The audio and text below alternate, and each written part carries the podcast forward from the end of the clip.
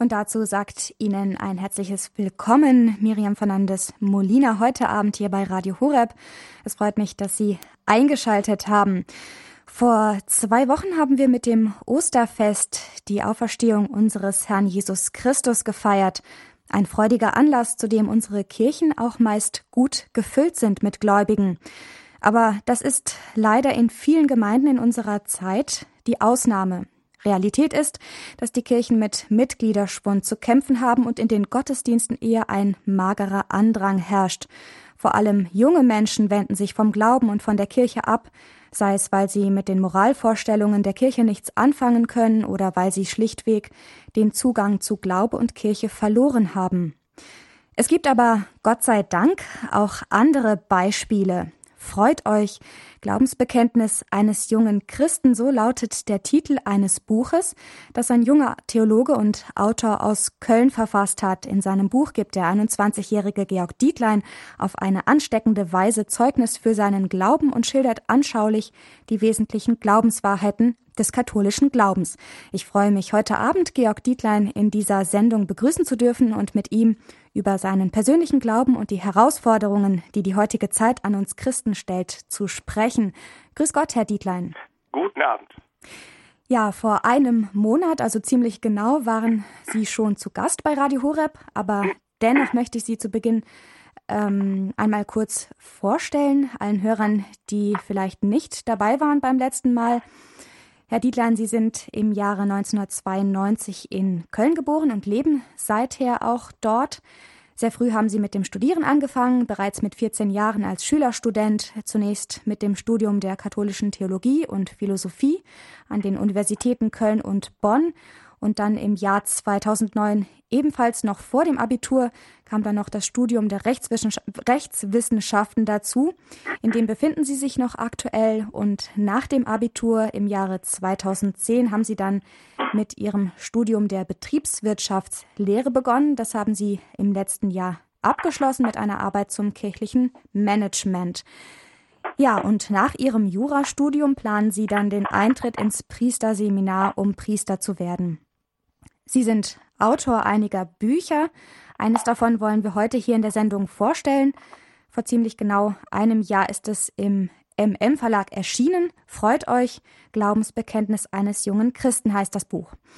Ja, Herr Dietlein, warum haben Sie dieses Buch denn geschrieben? Ja, das war eine spontane Idee. Ich wollte immer schon in meinem Leben ein Buch schreiben zum Glauben. Eigentlich eine Einführung in den Glauben. Also äh, so etwas, was äh, Josef Ratzinger vor ganz langer Zeit gemacht hat mit dem Buch Einführung ins Christentum oder Hannes Küngen auf der anderen Seite mit dem Wort Credo. Und ich wollte diesmal einen anderen Versuch wählen, kein wissenschaftliches Werk, sondern eigentlich ein Werk, das ein bisschen von der Einfachheit und von der Schönheit des Glaubens erzählt. So kam auch der Titel zustande, Freut euch. Das ist ja ein etwas plakativer Titel und kein wissenschaftlicher, wie etwa eine Einführung in den Glauben nach den Schriften von X und Y. Und so ist das Buch auch gestaltet, nämlich etwas einfacher, etwas jugendlicher, auch nicht, auch nicht zu einfach. Also es ist jetzt kein plakatives Buch, wo ich nur über irgendwelche Erfahrungen spreche, sondern auch etwas die Glaubenswahrheiten reflektiere, vor allem diese nämlich. Und es ist das Glaubensbekenntnis eines jungen Christen, also auch aus dem Blick, man möchte, eines jungen Kindes Gottes, das noch mit einfacher Art und Weise dem Glauben näher gekommen ist und auf dem Weg ist in die Tiefe des Glaubens hinein. Mhm. Sie haben jetzt den Titel schon direkt angesprochen. Freut euch. Ist es nicht in der heutigen Zeit eventuell eine etwas provokante Aussage oder ein etwas provokanter genau. Titel, weil jemand, der jetzt wirklich keinen Grund zur Freude hat, der wird sich das vielleicht nicht auch direkt befehlen lassen. Das ist ja ein Imperativ. Mhm. Das ist ja auch gar nicht von mir, aber es ist auch nicht äh, urheberrechtlich jetzt falsch, das zu zitieren, das ist vom heiligen Paulus. Dieses Wort freut euch sowohl aus dem Philipperbrief als auch aus dem ersten Thessalonischer Brief, wo der Apostel und eben seiner Gemeinde aufruft, sich zu freuen. Man kann, glaube ich, das Wort freuen keinem verordnen, aber es ist eine Folge aus dem Wort Evangelium. Das meint ja eine gute Botschaft, eine frohe Botschaft freilich keine solche, die auf der Oberfläche bleibt. Also es geht hier nicht um Vergnügung und um Spaß, sondern um eine tiefe Freude, die die Kirche dann betet, sucht nach den wahren Freuden. Und die wahre Freude ist eben die Erkenntnis und das Gefühl, aber auch das Bewusstsein und das Verständnis das, dafür, dass sie von Gott geliebt sind, von ihm geschaffen sind und in jeder Lebenslage, auch in solchen, wo man eigentlich das Wort Freude eher klein schreiben würde, auch da von dieser Liebe her eigentlich, wenn man tief nachdenkt, schöpfen können. Also Freude ist ein Wort, das auch in der Heiligen Schrift häufiger vorkommt, eigentlich an, in jedem Brief von Paulus einmal mindestens, aber auch im Evangelium, wie gesagt, überschrieben mit dem Wort Evangelium, frohe Botschaft, Oft kommt das Wort Freude vor. Es beginnt bei der Freude über den großen Fischfang, bei der gefundenen Drachme, dem gefundenen, ähm, dem gefundenen Jünger oder dem gefundenen Sohn. Also im Ergebnis ist, Freude etwas, was sich durch die Heilige Schrift durchzieht. Immer wieder bewirkt dieses bei den Menschen der Freude, bei seinen Heilungen, bei seinen Predigten. Manchmal sind es auch Freuden, die er später sich einstellen, denke ich, bei Menschen, die vielleicht von ihm etwas äh, verwirrt sind, verwundert sind.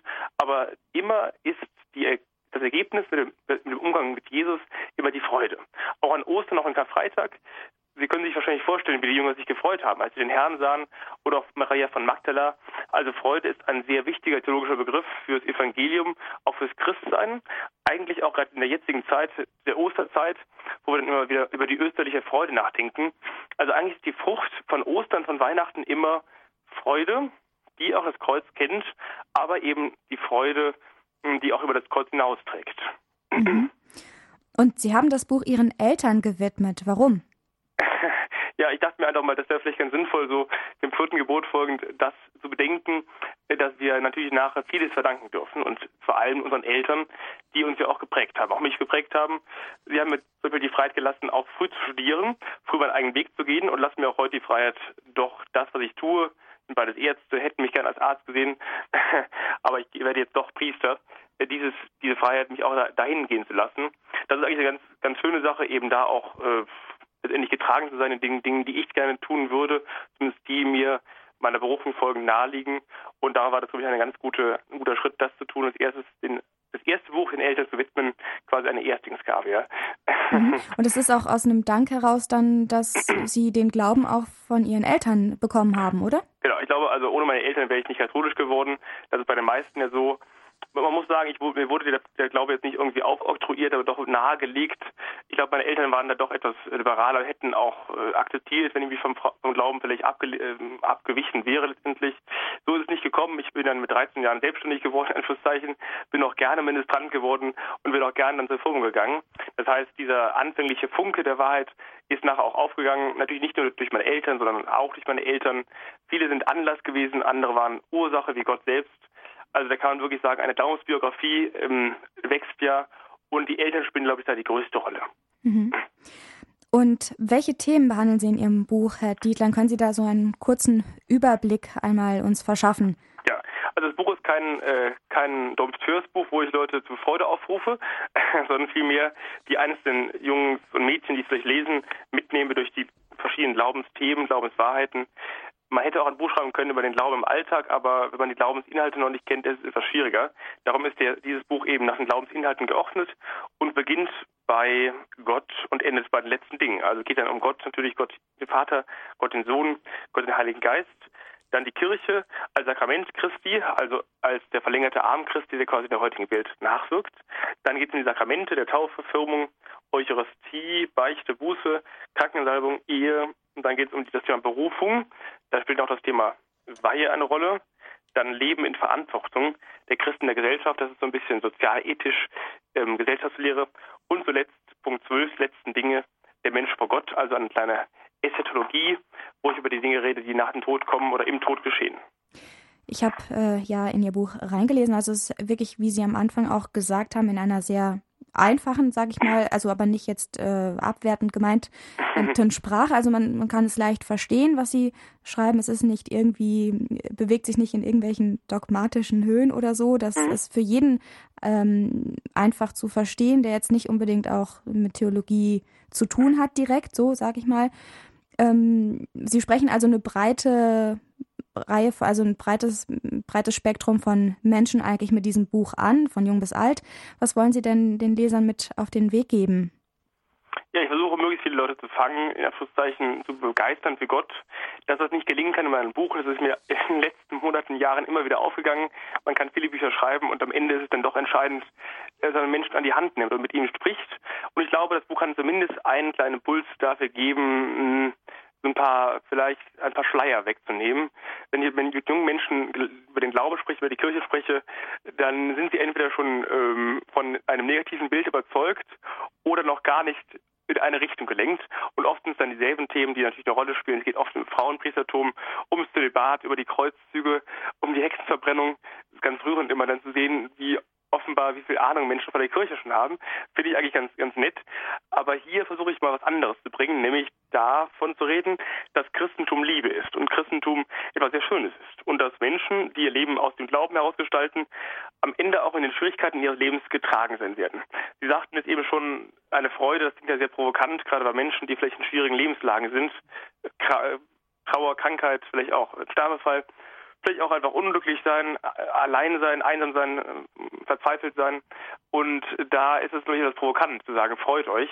Aber wenn man da reingelangt in den Glauben an Jesus Christus, an die Auferstehung, an seinen Tod für uns, auch daran, dass er den Heiligen Geist gesandt hat, dass wir Trost haben, dass wir uns nicht allein fühlen, sondern am Ende äh, zu Gott für, für, ähm, kommen können, dann kann man aus dem Glauben heraus sehr viel Kraft schöpfen, sehr viel Orientierung und Halt, der eben auch gerade dann trägt, wo vielleicht viele unserer Zeitgenossen ein trauriges Gesicht machen würden. Das heißt, die Botschaft des Buches ist eigentlich ganz kurz gesagt, dass Gott die Liebe ist und aus dieser Liebe heraus auch wir geliebt sind und darum lieben dürfen. Hm.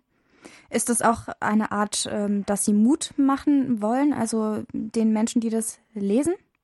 Ja, klar. Also das ist quasi die Frucht daraus. Es gibt ja die Früchte des Heiligen Geistes und eine davon ist die Freude. Ein anderer ist eigentlich der Trost und der Mut. Gerade wo Menschen denken, dass vielleicht diese irdische Zeit hier nur Trauer sei, das kann man eigentlich sehr schnell wenden, sehr schnell wenden. Und das kann man einerseits wenden als gläubiger Christ, der seinen Glauben lebt. Und dann kommen natürlich, also das sind jetzt erstmal so Dinge, wo ich da schreibe über, über Glaubensinhalte. Wenn man die Glaubensinhalte verstanden hat, ist das der erste Schritt. Der zweite Schritt ist dann, was daraus erwächst, und zwar der gelebte Glaube im Alltag. Das heißt ganz konkret etwa, will ich vom Nächsten eine Freude bereiten oder blicke ich eher traurig drein? Bin ich eher herzlich oder etwas zurückweisend? Bin ich eher Optimist oder Pessimist? Und Mut machen, das ist auch eine Grundhaltung, die ich gerne an den Tag lege. Hm, gerade heute haben wir ein wundervolles Tagesevangelium, wo die Jünger am See von Tiberias, also dem See Genezareth, ihre Netze auswerfen und nichts fangen. Und dann kommt die provokante Aussage des Herrn, die sie erstmal gar nicht erkennen geht noch mal raus und werft eure Netze noch mal nach rechts aus. Und bei Johannes heißt es dann so schön, bei Petrus äh, die verzweifelte Antwort, Herr, wir haben die ganze Nacht gefischt und haben nichts gefangen. Und dann die sehr, sehr, sehr interessante und sehr überzeugende Aussage eines Glaubenszeugnisses Petrus, äh, auf dein Wort hin wollen wir die Netze neu erneut aussetzen. Das heißt, auf dein Wort hin. Dieser Glaubenszuversicht des heiligen Petrus, der fast schon erschreckend und betörend ist, angesichts dessen, dass diese erfahrenen Fischer, das waren Jünger ja, eine Nacht nichts gefangen haben, dann auch eigentlich nichts mehr am nächsten Tag fangen würden. Also auch da den Mut zu haben, wie jetzt etwa Petrus, auf die Zusage des Herrn, es wird euch wohlergehen, dann nochmal rauszusenden. Und ich meine, in der heutigen Kirche erleben wir das relativ selten. Also die wenigsten sprechen davon, dass wir äh, schon sehr weit sind und die, und die meisten sagen, wir haben etwa noch nur noch 100 Firmlinge und nicht schon 100 Firmlinge. Hm. Also einen gewissen Glaubenspessimismus, auch eine gewisse Norgelei, eine Lamoyanz, auch das Suchen nach besseren Wegen, weniger aus dem Getragensein aus Gottes Gnade, sondern eher aus dem, aus der großen, naja, muss eigentlich sagen, Sünde der, der Selbstbrötlerei. Man will eigentlich selbst alles umwerfen, alles selbst besser machen können und vertraut nicht darauf, dass der Herr denn doch vielleicht zumindest ein Teil sehr viel dabei mitmacht. Also das ist die große Gefahr der heutigen Kirche, alles verändern zu wollen und zu sagen, alles war schlecht. Die große Reformbereitschaft, die eigentlich weniger auf Gott schaut als auf sich selbst, auf die eigenen Bedürfnisse, auf vielleicht das eigene Verlangen bei vielen Fragen und weniger Optimismus als Pessimismus, der sich schon dieser Wortwahl widerspiegelt. Wir haben nur noch zehn Priester und nur noch fünf Firmlinge. Mhm. Und da will ich natürlich mit dem Buch auch etwas, äh, ein kleines Zeichen setzen. Ich glaube, viele von den Leuten, die wir heute als, könnte sagen, vielleicht Kerngemeinde bezeichnen, sehen das eben nicht so wie der Mainstream. Viele gehen jeden Tag in die Kirche, viele besuchen den Rosenkranz. Das mag natürlich die Medien nicht, wenn im Kölner Dom etwa um halb sieben die Kirche schon, naja, brechend voll ist eigentlich doch, der kleine, kleine Sakramentskapelle. Und wenn Leute im Geheimen ihren Rosenkranz beten, das kommt auch selten in die Presse. Vielmehr sind dann die Dinge dann eben schön, wenn ein Priester eine Tochter hat oder eine junge Dame Priesterin werden möchte. Mhm. Das sind dann halt die Skandalbeispiele, die man gerne mal in die Medien bringt. Das heißt, auch da kann man nur Mut machen, eigentlich geht es uns gar nicht so schlecht, sondern vielmehr wir haben eben schon drei Millionen Christen, die jeden Sonntag in die Messe gehen. Hm. Im Standpunkt hier bei Radio Horeb ist heute Abend Georg Dietlein zu Gast. Mit ihm sprechen wir über sein Buch Freut euch, Glaubensbekenntnis eines jungen Christen. Herr Dietlein, was bedeutet es für Sie persönlich zu glauben, also ja, beziehungsweise Freude am Glauben zu haben? Ja, es ist natürlich immer so im Leben, es gibt Magie und jeden Tage, es gibt ein Auf und Ab. Ich bin, ähm, also meine Umwelt sagt mir immer gerne, dass ich immer sehr freundlich und fröhlich aussehe. Das bin ich im Herzen auch im Grundlegenden. Natürlich gibt es da auch ähm, Veränderungen. Also ich glaube, es wäre provokant zu sagen, dass der Glaube an Jesus Christus einen durch jede Sekunde perfekt trägt. Ich bin auch kein Heiliger. Und äh, natürlich ist das eine Aufforderung zu sagen, denk mal darüber nach, was vielleicht, vielleicht auch mal jeden Tag darüber nach, was es eigentlich für eine Gnade ist, für dich Christ zu sein. Auch darüber zu nachzudenken, was es eigentlich heißt, wenn wir bekennen, wir sind erlöst. Das klingt ja jetzt schon sehr abgehoben. Also eigentlich merken wir gut, wir leben in einer schönen Welt hier im Westen, ich zumindest. Und ja, was meint es da eigentlich erlöst zu sein? Also auch zu bekennen oder zu erkennen, dass vielleicht materieller Wohlstand gar nicht alles ist, sondern eigentlich das Zentralste im Leben vielleicht das Verhältnis zwischen mir ist und dem, dem ich gar nicht ausweichen kann, nämlich Gott selbst, der mich eben annimmt. Und dann daraus die Folge eben mal sich zu öffnen und mit ihm ins Gespräch zu kommen. Wenn man das jeden Tag schafft, ist das ganz, ganz hilfreich eigentlich, um auch vielleicht wichtige Fragen des Lebens, des Alltags zu gestalten und eben nicht immer der, der, wenn man so möchte, Prometheus zu sein, der sich am Ende selbst erlösen möchte, der am Ende alles selbst macht, sondern auch dieses kindliche Vertrauen zu haben, dass ich gar nicht alles allein machen muss, sondern vielmehr auch die kleinen Schwierigkeiten, die großen Schwierigkeiten meines Lebens mit Gott selbst gestalten kann, mich von ihm an die Hand nehmen lassen kann und wenn man das schafft, hat man schon sehr viel vom Christentum verstanden. Nämlich verstanden, dass die Nachfolge Jesu eben ein Weg ist mit Gott, mit Jesus Christus, der auch durch Tiefen geht, der auch durch Höhen geht. Und wenn man das ein bisschen einübt, hat man nachher eine sehr schöne, eine sehr schöne Tagesordnung, auch eine sehr schöne Lebensorientierung. Also man könnte das jetzt so zusammenfassen. Also für Sie bedeutet es zu glauben, immer im Zwiegespräch jetzt mit Gott zu sein, sage ich mal, und, und auch die Sorgen so auf ihn zu werfen. Genau. Kann man das so zusammenfassen? Ganz genau. Also es geht um das Zentrale ist das Gebet und die Sakramente. Ähm, es gibt Tage, da fällt das einfacher, andere fällt es schwieriger. Wenn man sich gewisse Be Gebetszeiten vornimmt, dann ist es etwas ähm, Heilsames, wenn man dann eben nicht dem Gebet ausweichen kann und wird letztendlich.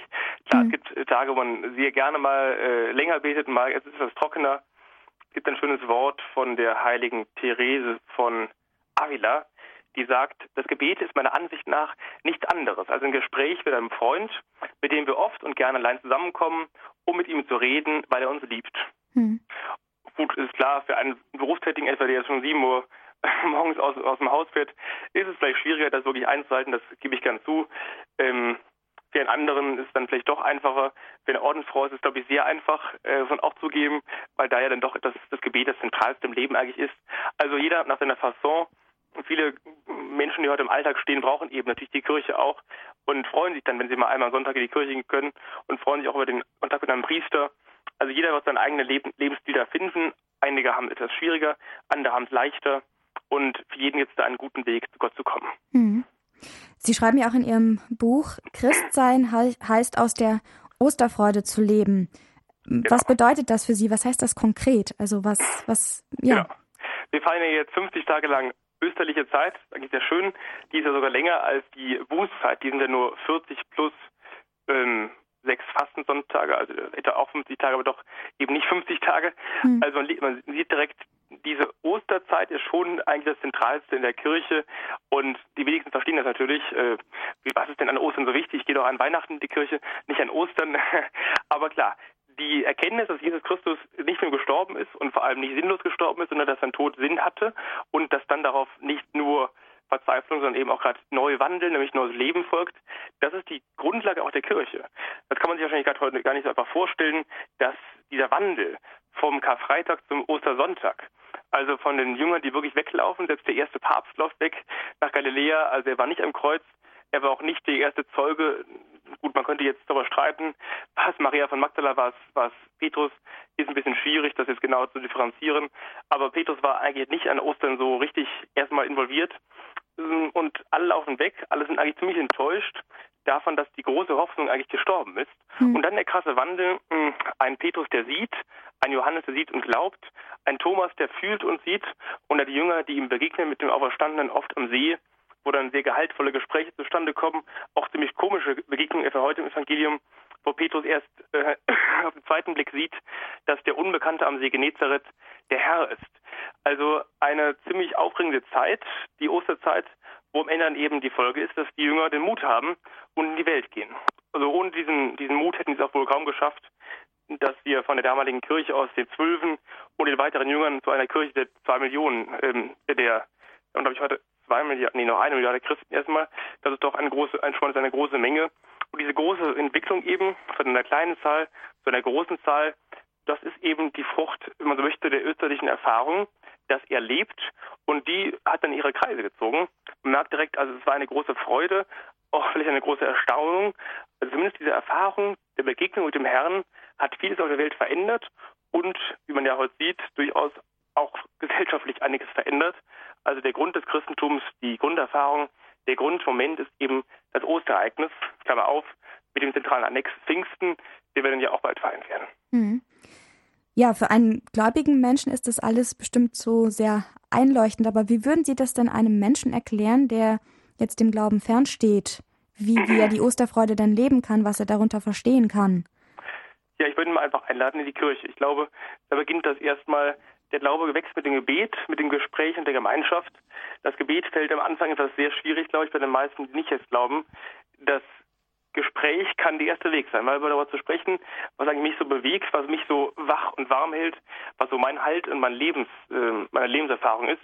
Und dann auch darüber zu berichten, dass eben doch vielleicht die Freundschaft mit Jesus am Leben wesentlich etwas verändert hat. Und dass eben der Alltag nicht nur eine ewige Premiere ist, die ich einfach so lebe, sondern dass eben mein Alltag eigentlich getragen wird von einer Dimension, die höher steht als der Alltag, nämlich von einer Freundschaft, die gar nicht abbrechen kann, weil sie, weil sie aus dem ewigen Leben hervorgeht. Auch darüber zu sprechen, was eigentlich für mich Ostern heißt, warum es schön ist, in der Kirche zu sein, warum es schön ist, katholisch zu sein. Und dann auch zu sprechen über vielleicht das Gebet schon mal, was eigentlich Beten bedeutet. Die meisten würden sagen, Beten heißt Nachdenken.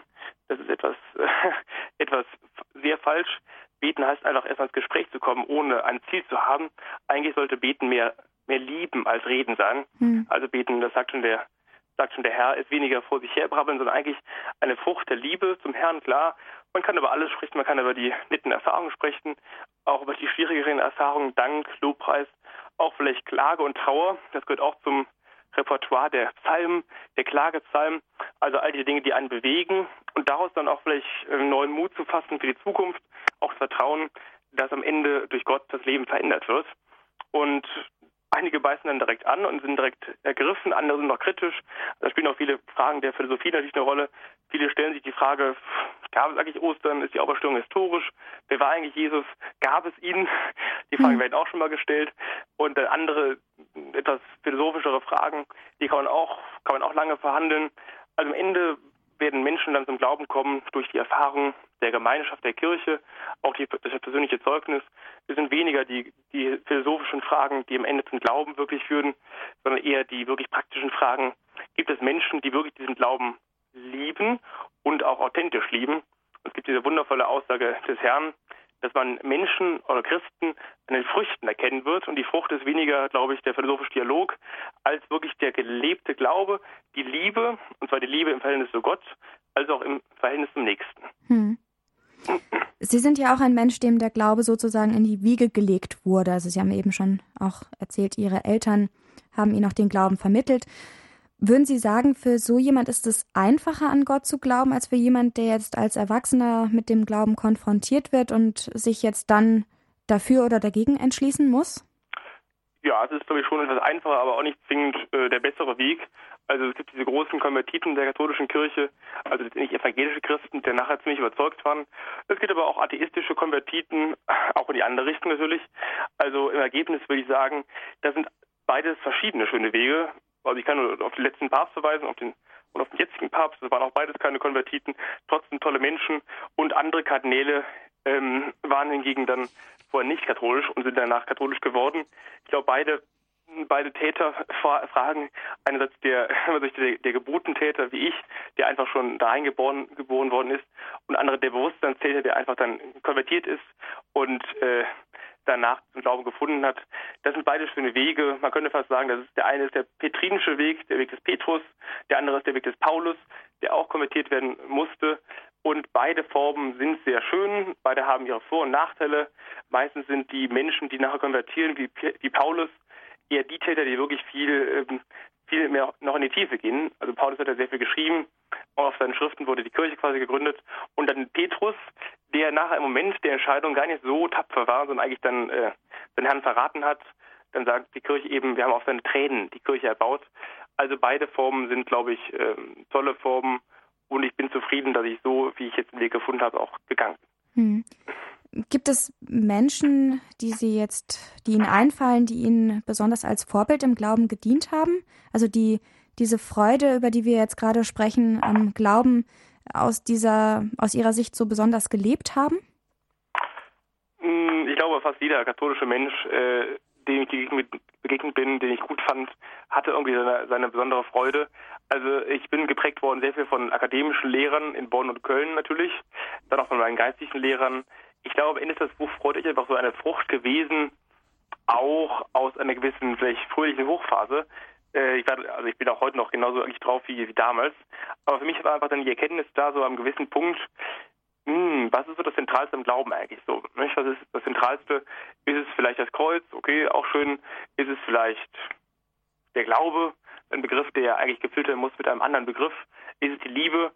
Ich muss sagen, der Begriff der Freude ist nur eigentlich ein Begriff einer großen Facette dessen, was es eigentlich heißt, wie schön es ist, Christ zu sein, katholisch zu sein. Und klar, die Freude ist ein Aspekt erstmal, der auch ganz zentral ist. Ich hätte das Buch auch anders nennen können. Ich könnte es auch schreiben oder überschreiben mit der, mit der Schule der Liebe. Ich hätte auch schreiben können, Christ sein ist schön oder katholisch sein ist schön. Das spielt ja alles eine Rolle, wenn wir davon sprechen, über die Freude, über das Fröhlichsein, das natürlich gebunden ist und auch gepaart ist mit dem, mit der Geduld, mit der, mit der Bedrängnis, mit der Sanftmut, mit der Demut. Also ich glaube, dieses Wort freut euch ist passt ganz gut zusammen, was ich auch heute noch so denke vom Glauben, was ich auch bei vielen erlebt habe. Also auch wenn ich auf den Heiligen Vater schaue, auf Papst Franziskus oder damals noch Benedikt. Ich glaube auch, er würde es genauso sagen, auch in seiner Ansprache damals, dass man eigentlich kein, keine, ja, eigentlich den Mut haben muss, an Christus zu glauben, sich zu verschenken und eigentlich sagen kann, dass, dass diese Entscheidung, sich zu verschenken, eigentlich die beste Entscheidung des ganzen Lebens ist, die auch nachher nicht fruchtlos oder einfach äh, enttäuscht wird, sondern am Ende auch dann eben Freude ernten kann und vor allem eine Freundschaft mit Jesus, die bis ins Ende bleiben kann. Zu Gast hier im Standpunkt ist Georg Dietlein, ein junger Autor und Theologe aus Köln. Wir sprechen mit ihm über sein Buch Freut euch, Glaubensbekenntnis eines jungen Christen. Wie wichtig für die Freude im Glauben auch die Liebe ist, darüber sprechen wir gleich mit ihm hier bei Radio Horeb.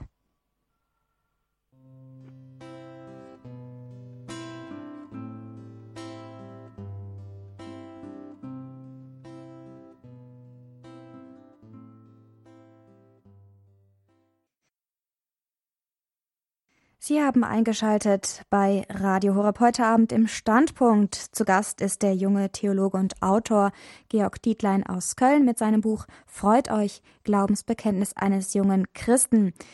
Herr Dietlein, ein wesentlicher Bestandteil des Glaubens ist ja die Liebe, beziehungsweise das eine geht nicht ohne das andere. Sie haben nun Gedanken vorbereitet zu dieser Glaubenswahrheit. Ja, liebe Hörerinnen und Hörer, ich habe darüber nachgedacht, was könnte ich mit auf den Weg geben und was ist das Wichtigste eigentlich, was wir im Glauben heute bedenken sollten. Ich glaube, es ist das Thema Liebe. Liebe umfasst ganz viele Seiten, darüber werde ich auch gleich noch sprechen. Es geht nicht nur bei uns jetzt heute um die Liebe zu Gott, sondern auch um die Liebe zum Nächsten, aber auch um die Liebe zwischen Mann und Frau. Also ein wundervolles Thema. Ich glaube, mit diesem Wort können wir viele Leute gewinnen. Ich glaube, es ist fast der beste Punkt, wo man pastoral ansetzen kann, man kann natürlich Glaubensabende gestalten und Gesprächskreise und Gebetsgemeinschaften. Ich glaube aber, wenn Menschen verstanden haben, gerade jungen Menschen, was wirklich lieben bedeutet, also nicht nur verliebt sind, sondern auch wirklich lieben, dann kann man ihnen auch den Glauben näher bringen. Denn, wenn man so möchte, man kann das Christentum zusammenfassen mit dem schönen Letztlein, Christentum ist Liebe. Liebe ist vielleicht das schönste, aber auch das abgegriffenste Wort der Welt. Man müsste sagen und auch nachfühlen, es eigentlich Schöneres als zwei Menschen, die sich wirklich lieben? Liebe macht glücklich, erfüllt und weitet das Herz. Gleichzeitig reden wir aber auch von Liebe machen und verwechseln letztendlich Liebe mit Sex. Wer sich ehrlich auf das Wort Liebe einlässt, der weiß, dass Liebe eben gerade nicht darin besteht, jeden Tag mit einer anderen Person in die Kiste zu steigen, wie junge Menschen heute in ihrer Mundsprache reden. Und leider ist dieses Verständnis noch nicht bei jedem angekommen. Ich las gerade erst eine Schlagzeile in der Bildzeitung, die ist also durchaus etwas symptomatisch für unsere heutige Zeit. Da heißt es dann so schön, Millionärstochter Nina Christin, 31, langweilt sich auf Mallorca, suche dringend Mann, aber nur für diesen Sommer. Ich glaube, die Erkenntnis ist ganz einfach. Man kann einen Menschen eben gerade nicht auf Probe lieben. Liebe braucht Verbindlichkeit, Ganzheitlichkeit und Endgültigkeit. Einen Menschen zu lieben bedeutet, ihn als Person, also mit Leib und Seele, ohne Vorbehalte und Hintergedanken anzunehmen. Vielmehr noch, die wahre, reine und echte Liebe stellt das Ego ganz zurück. Sie liebt eben gerade nicht in der Absicht, die andere Person für sich zu gewinnen oder aus dieser Beziehung Vorteile zu ziehen. Wahre Liebe will die Freiheit des anderen, ihr Wohlergehen, ihre Zukunft. Doch viele Zeitgenossen, gerade jüngere Menschen, haben durchaus Probleme damit, die Wörter verliebt sein und lieben auseinanderzuhalten. Verliebt sein, wissen wir alle, hängt oft mit Gefühlen zusammen, mit persönlicher Sympathie, auch mit körperlicher Anziehungskraft. Aber eine Person wirklich zu lieben, heißt noch viel mehr, braucht ihre Zeit. Ich kann eine Person nicht wegen ihrer schönen Nase oder ihrem Wortwitz lieben. Wahre Liebe beginnt erst dort, wo ich das Gegenüber auch unabhängig von leiblichen und charakterlichen Reizen annehme, wo ich einen Menschen um seiner selbst willen liebe, wo ich mich an ihn unbedingt, das heißt ein für alle Mal und ohne Vorbehalte verschenken möchte. Diese Liebe, können wir auch alle bestätigen, muss natürlich reifen und hat etwa auch ganz praktische Konsequenzen. Und das kann man direkt wieder auf Jugendliche übertragen. Geht es mir etwa als jungen Menschen nur darum, in der Diskothek möglichst mit vielen Frauen herumzutanzen, mit ihnen rumzumachen und später mit ihnen im Bett zu landen? Oder geht es mir nur darum, eine andere Person zu konsumieren, ihre Leiblichkeit letztendlich zur Befriedigung meiner eigenen Bedürfnisse zu missbrauchen? Eine ganz praktische Frage für einen Christen, ist das mit dem Glauben vereinbar? Und ich glaube, da können wir viel voneinander lernen. Wenn man da begreift, was wirklich Liebe heißt, hat man auch, ist man schon sehr nah dran, auch bei der Liebe zu Jesus Christus, bei der Liebe zu Gott, nämlich eine Liebe, die viel mehr ist als nur eine weltliche Liebe, sondern eine Liebe, die etwa so weit auch geht, dass sie bis ins Kreuz geht. Also eine Liebe, wie der heilige Apostel Paulus sagt, Gott liebte uns, da wir noch Sünder waren. Also eine, eine krasse Aussage, Gott liebt uns, da, liebte uns schon damals, ging für uns damals ans Kreuz, als wir ihm noch gar nicht gerecht werden konnten. Und, und nicht erst dann, als wir seine Freunde wurden. Und Gott wandelt dieses Verhältnis. Er liebt uns schon damals, als wir noch Sünder waren, als Freunde, obwohl wir uns gegen ihn aufgelehnt haben. Also eine ziemlich starke Form von Liebe. Hm, letztendlich die Konsequenz des johannäischen Gedanken. Es gibt keine größere Liebe, als die, sein Leben für einen Freund zu geben. Und gerade noch umgekehrt, noch größer muss Liebe sein, wenn ein Mensch sein Leben für einen Feind gibt, für einen Sünder gibt. Das war jetzt die eine Seite der Liebe, über die, eben, über die wir eben reflektiert haben, über das Verhältnis von Mann und Frau. Aber ich will es mal weiterführen, gerade auch die Liebe, die vielleicht uns Personen angeht, die vielleicht schon ihre Liebe gefunden haben, die schon verheiratet sind. Also um die Liebe, auch um die Nächstenliebe, um die Liebe in den täglichen Dingen. Und oft, oft sind es gerade diese kleinen Dinge des täglichen Lebens, die uns in Überwindung unseres eigenen Egoismus das wahre Lieben lehren können. Etwa einem Freund eine kleine Freude bereiten, einen Kranken besuchen, einer Mutter mit ihrem Kinderwagen in die Bahn zu helfen, jemanden wieder einmal anrufen, mit dem ich mich verkracht habe, weniger über andere Personen als mit anderen Personen zu reden, einer Person auf der Straße ein freundliches Lächeln schenken, einem Ratsuchenden helfen, auch mal einen lästigen ertragen, seine Pflichten, Familie, Beruf und Ausbildung ohne Nörgeln, sondern mit größtmöglicher Freude und übernatürlichem Eifer zu erfüllen. Also alles seiner Dinge, wo man versuchen kann, diesen Trip der Liebe zu kommen, die Schule der Liebe. Vieles davon ist für uns heute selbstverständlich. Wir würden es auch direkt wieder tun, aus kleiner Hilfsbereitschaft. Aber in diesen kleinen Dingen lernen wir eben, wenn man so möchte, jeden Tag unser Leben zu verändern und gerade eben, was ich eben sagte, unseren Früchten erkennbar zu machen. Das heißt, dass wir als Christen erkennbar sind an der Liebe. Also ein, ein Leben aus der Erkenntnis, dass Gott uns nah ist, dass wir einen liebenden Gott haben und bei allem, was ich tue, dies in möglicher Weise in liebenswürdiger, gewinnender, in positiver und herzlicher Weise tue, ein Leben also vermittle, das ein Leben aus der Freude ist und aus der Fülle der Liebe. Wer jeden Tag dies versucht, sich darüber bemüht, weniger auf das Ich zu schauen, als auf das Du zu schauen, der wird, glaube ich, erkennen, das wissen all die Menschen, die etwa in der Kranken- und Altenpflege arbeiten, die in der Schule arbeiten, dass der Sinn des Lebens besteht nicht darin, mit Taten der Liebe zu geizen, sondern letztlich darin, sich zu verschenken. Wer sich verschenkt, geht aber nicht leer aus, sondern wird mindestens doppelt zurückbeschenkt. Das sind die kleinen Dinge des Lächelns, aber auch das Bewusstsein, eine Tat tun zu können, die am Ende wirklich dem anderen weitergeholfen hat. Also Erfüllung finden wir im Leben nicht durch Egoismus, sondern durch wahre Hingabe. Und diese Hingabe hat viele Stufen. Sie beginnt bei der kleinen Zärtlichkeit, bei der kleinen, bei der kleinen Geste der Freundschaft, bei der kleinen Geste der Freude und endet eben dann in der krassen Form der göttlichen Liebe, die bereit ist, für den Nächsten, für den Feind sogar ans Kreuz zu gehen. Ob wir das eines Tages erleben werden müssen, ist die Frage, ob wir nachher ans Kreuz gehen, ob wir unser Leben für unsere Kinder hingeben müssen oder für Gott selbst. Das ist auf einem anderen Blatt Papier geschrieben. Aber das ist die wahre Form der Hingabe eben, immer bereit zu sein, sein Leben auch zu geben. Eine sehr krasse Form von Liebe natürlich, sein Leben zu geben für den Nächsten. Ich will von einem kleinen Experiment erzählen, das ich vor einer Woche mit einem, kleinen, Freund durchgeführt habe. Und das, glaube ich, auch ganz schön ist, mal das, das Thema Liebe auszu, auszuforschen. Das war ganz schön, die Erfahrung. Wir haben also an einem Bahnhof Rosen gekauft in Aachen und haben diese einfach an Menschen verschenkt, die auf den Bus oder auf eine Bahn warten. Also war eine wahre, eine wahre, ein wahrer, ein wahrer Herzensöffner. Denn die Beschenkten erlebt etwas, das in der heutigen Zeit fast undenkbar ist. Eine Form von Liebe, ohne dass es gegenüber direkt einen Hintergedanken hat. Also eine wirkliche schöne Form der selbstlosen Hingabe. Die Beschenkten erlebten eben geben ohne zu nehmen, Schenke ohne zurückerhalten zu wollen, ein kleines Zeichen von Wertschätzung und einen kleinen Funken wahrer, aufrichtiger Liebe. Wir alle wissen heute, Geiz ist geil und ähm, letztendlich es heute nichts umsonst. Das stimmt leider auch in vielen Bereichen des Lebens. Aber gerade das ist der schöne Punkt, wo man eben dieses System durch, äh, durchbrechen kann. Wirklich Menschen eine Wertschätzung zu schenken, ein kleines Zeichen der Liebe, obwohl wir ihn gar nicht kennen, um mit, vielleicht mit Menschen ins Gespräch zu kommen, die wir vorher gar nicht, die wir vorher gar nicht ähm, angesprochen haben, die wir gar nicht kennen. Das sind oft dann also Gespräche, die wirklich sehr weit führen, weil sie getragen ist von einer grundsätzlichen Freund, Freundlichkeit, von einer Herzlichkeit und man immer was auch den anderen geben kann als Impuls für den Tag. Ich lade Sie, liebe Hörerinnen und Hörer, ein, mit mir in die Schule der Liebe zu gehen und sich immer wieder jeden Tag neu die Frage zu stellen, wie sähe eine Welt aus, in der alle Welt, in der alle Menschen ein Stück weit ihres eigenen Egos zurückstellen würden und einander mit ehrlichem Respekt, ehrlichem Wohlwollen und ehrlicher Hingabe begegnen würden. Also eine Welt, in der keiner über den anderen herzieht, in der es kein Mobbing gäbe, in der jeder dem anderen gerne und ohne Zögern einen kleinen Gefallen erweist, in der jeder an seinem Nächsten aufrichtig und ehrlich interessiert ist und ihn mit seinen Fehlern und Schwächen annimmt. Eine Welt ohne Liebe wäre die Hölle. Doch eine Welt voll Liebe kann man auch nicht einfach so machen. Alles hängt davon ab, von Ihnen und von mir. Lieben aber können wir nur deshalb, weil wir zuerst geliebt worden sind, von Gott selbst, der die Liebe ist und dessen Liebe in Jesus Christus bis zum, bis zum Äußersten, bis ins Kreuz gegangen ist.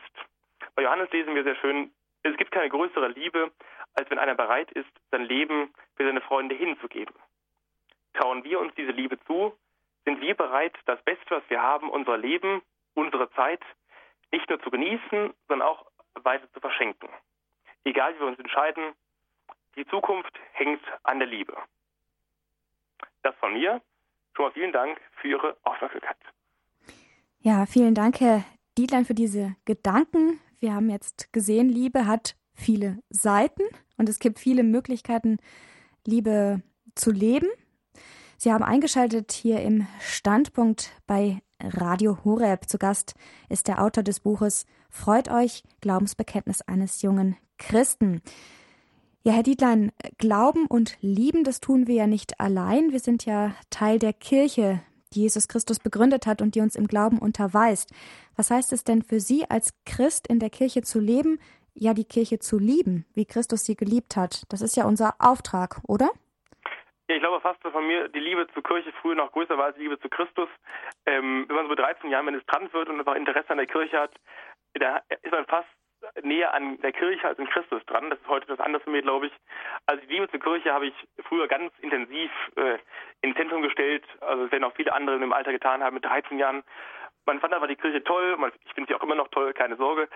Man war in einer großen Gemeinschaft geborgen und auch in Ministrantengruppen und Firmengemeinschaften und dies und jenes und hatte auch viele Freunde dort, habe ich auch heute noch, aber bei, anderen, bei vielen ist es anders, leider in diesem Alter dann später. Also die Liebe zur Kirche hat mir auch sehr geholfen auf dem Weg zum Priestertum. Ich weiß von vielen, von vielen Priestern, die damals dann das sich gestellt haben, die Frage mit 13 oder mit, mit jüngeren oder älteren Jahren noch, es war ja meist wirklich die Liebe zur Kirche. Man wurde in einem kirchlichen Umfeld sozialisiert, man war auf dem kirchlichen Kindergarten, Gymnasium und in der Grundschule und wurde einfach in diesen Umfelden auch groß mit Freunden und dann war auch natürlich schnell die Frage da, ob man nicht auch in der Kirche groß werden möchte als Priester später. Das war dann ganz einfach. Also ähm, die Liebe zur Kirche und das Verhältnis zu Christus haben ihre Chancen und Nachteile. Einige sind, glauben an Christus, glauben nicht an die Kirche. Das ist ja schade, weil man dann relativ wenig mit Christus zu tun hat. Ich glaube, wenn man nur in der Heiligen Schrift liest und denkt, da sei schon alles, hat man nicht viel verstanden am Ende ist es dann doch wichtig äh, zu erkennen, dass etwa das Sakrament der Eucharistie jeden Sonntag und auch regelmäßiger einem sehr weit helfen kann, dass die Beichte in einigen Fällen sogar unauslässlich ist. Man kann nicht allein in allen Dingen vorankommen, ohne Priester, ohne Gnade. Aber auch andere Dinge eben entscheidend sind, auch die Ehe als Sakrament, als bewusste Entscheidung für das Lieben auf Endgültigkeit, auf Ewigkeit. Und das ist die eine Seite. Natürlich, dass man sagen muss, Christus ja, Kirche nein, das ist ein tiefer Abgrund.